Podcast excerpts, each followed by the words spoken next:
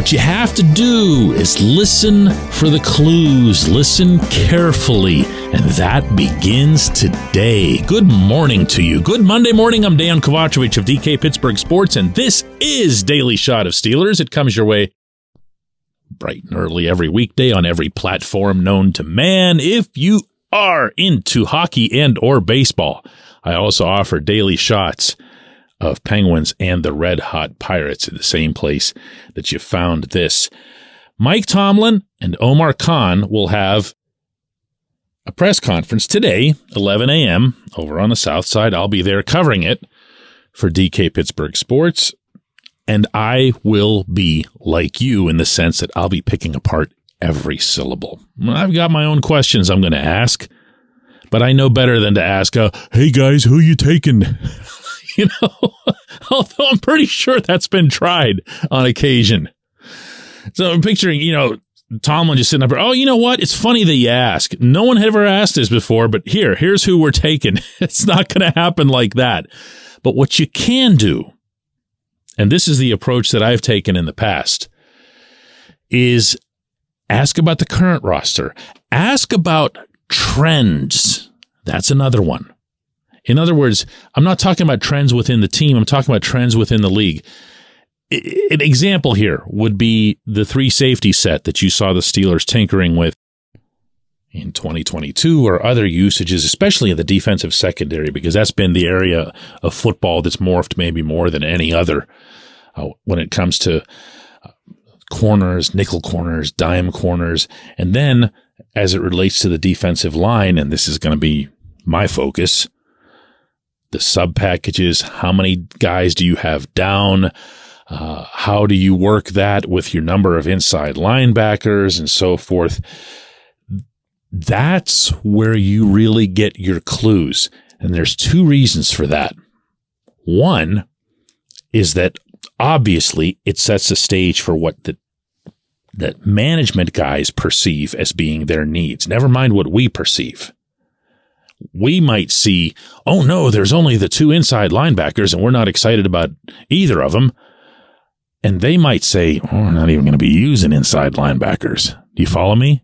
We might just go with a bunch of additional corners, or we might go with more beef up front. And then we're not really worried about who the inside linebackers are. The second reason it's good to ask these types of questions is that Tomlin is such, I say this in a p- positive way, Tomlin is such a nerd when it comes to pure football talk. If it's general football talk, stuff where he's not giving away secrets about this guy or that guy or something that happened in this situation or that situation, he can't resist the subject. He will just, uh, you know, in, in politics, they refer to these people as policy wonks, people who are just totally into the, the, the, the nitty gritty of everything that's underneath. That's Tomlin. That's that's how he lives. What can you expect at Point Park University in downtown Pittsburgh? Respect, rigor, relevance. That's the Point Park Pledge. You'll be treated with respect while being challenged and supported academically to graduate with career-ready, relevant skills. Visit point park dot e d u to learn more. So if one of the questions that I have for him is about, you know, using two down linemen versus three, or even what they would anticipate the role of DeMarvin Leal to be moving forward, something we've been talking about on this show for a while. Uh, you know, could he be the guy that moves out to the edge? Uh, could he be someone who stays on the inside, bulks up, adds weight? He's done both of those things. There's always discussion one direction or the other, which way he's going with the weight. He can fluctuate very easily depending on what it is that you need. Big, big dude. But if I bring that up, then I'm going to hear, huh, maybe they really don't need another person here or another person there. But my own outlook on everything remains focused on the defensive line, or if you want to just refer to it as the defensive front. It doesn't matter what you want to call them. If they're up there, they're up there. They, they've got a job to do. They got to stop the run. They got to rush the quarterback. Wherever it is you line up and whatever the label happens to be. Because I still see that as the opportunity that the Steelers have in this draft by picking seventeen, thirty-two, and forty-nine. If you go first slash best with defensive line, and I've laid out for you before that I don't think that's easy. I don't think that's a slam dunk. I don't know that Brian Brissy from Clemson, who I really like, is going to be there at seventeen. If he is, I think the Steelers will like him enough to snap him up. All other things being equal, as I'm always relaying here. You don't just want to take him because he's that position. You want to take him if they see him as being equal to uh, a corner or another position. But from there, you've also got to look at what it is that the Steelers view that they're missing there. Is it just someone who's going to eventually become uh, a Cam's successor? In that case, you don't really care all that much. You just want a really, really high-grade defensive lineman, and you'll let the rest of it sort itself out. But if you're looking for someone to make a dent for you in twenty twenty-three, and you probably ought to be considering you're picking the seventeenth best prospect on the planet, then yeah. Then yeah, you got to know a little bit about where he'd fit.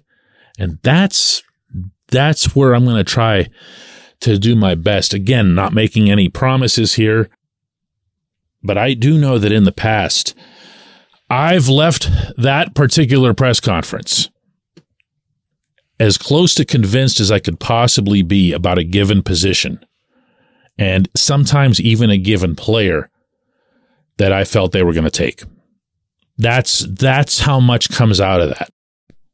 Now, you can counter that, you know, the last couple of years it was pretty easy. They were advertising to the whole world that they were going to take first a running back and then a quarterback. But I, I can go back before that. It, I thought it couldn't have been more obvious that they were going to go chasing one of the Devons, for example, to try to replace Ryan Shazier. And when they did it, look, not one of us, not me, not you, not anybody, was surprised. But this one is a little bit different. This one is, it's not so much in their control, which sounds a little silly considering that they're drafting a lot higher than they usually do. But it's not there for them to just say, we want this and we're going to get this. We want that player and we're going to get that player. Unless you do something to arrange moving up and chasing Jalen Carter, you're not going to have a defensive lineman that's just going to be sitting there with all wrapped up in a bow on top or whatever as seventeen comes around. They kind of had that feeling about Najee. They didn't have that feeling about Kenny, and I still don't know what they were going to do if Kenny hadn't dropped. But with this one, and with the vibes that I get about defensive line, we'll see. We'll see. We'll see how aggressive they want to be. We'll see how much faith they might or might not have in Carter, not as a football player, but as everything else. So we'll see. We'll see. I, I suspect we're going to know a lot more by around lunchtime today. When we come back, J one Q. Luxembourg, Garbett, Kelly, and George. L G K G is a personal injury law firm in Western Pennsylvania that represents people hurt in car accidents or who need help with workers' comp or medical malpractice. When the attorneys at L G K G make you a promise, they keep it. They've been keeping promises in our region for over eighty years. L G K G's been A V rated, the highest rating a law firm can receive, and they've been designated super lawyers. That's actually a thing for over fifteen years.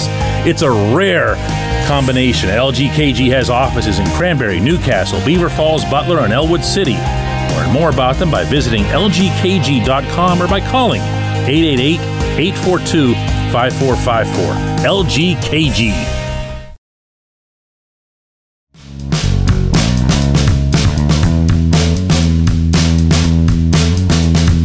Today's J one Q comes from Hugo Gonzalez, who says, well, D K, how many times have I heard from you now that the Steelers have a need for defensive line? Now it's not a need, and corner is the need. Which is it?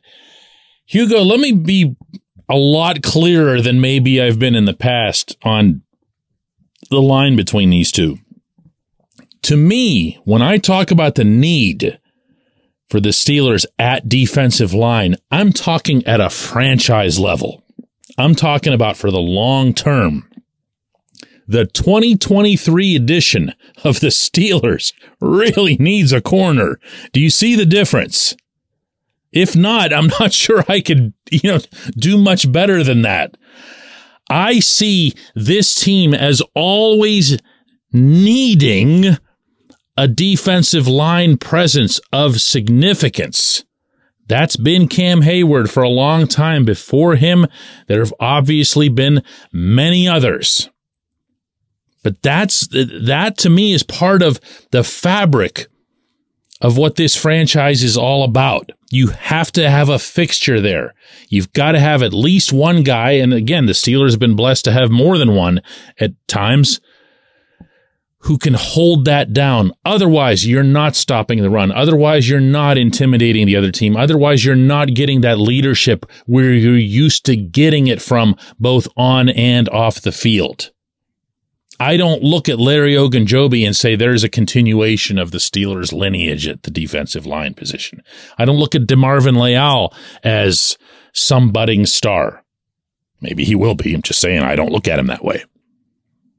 What I do see is that Cam is getting toward his mid-thirties, and that's not going to hold up forever. He's just not. I know it might seem like he will, but he won't. So in my perfect world, that's what you'd get. You'd get a defensive lineman there, and you would address corner, which is a, it's just a riskier pick, you know? That's the other thing about corner that bugs me. It's like, I'd like to get someone else. I'd like to get someone high up in the draft, whether it's at seventeen, thirty-two, or even forty-nine, where you can say, all right, we're going to throw this individual into the mix. We're going to have them learn from Patrick Peterson. We're going to have them uh become maybe more versatile than they were in college.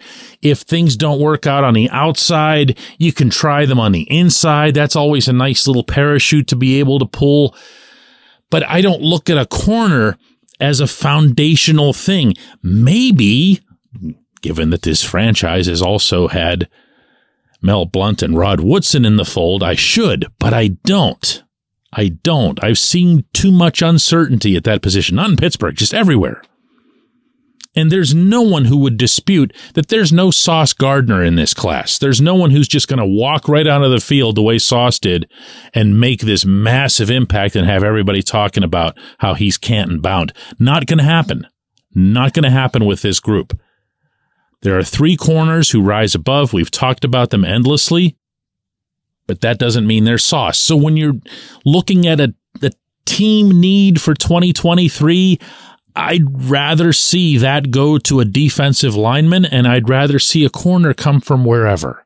If it's later in the draft, if it's not this year, obviously, but in following years, free agency, fine. At least you smoke them out a little bit better if you let them go to free agency, if you let them uh, learn the N F L and have the N F L expose both their strengths and their weaknesses.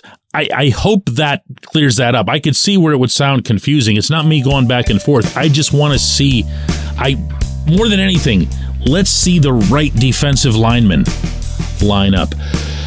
I appreciate the question. I appreciate everybody listening to Daily Shot of Steelers, and we'll do another one tomorrow that'll be all about the Tomlin and Khan session today.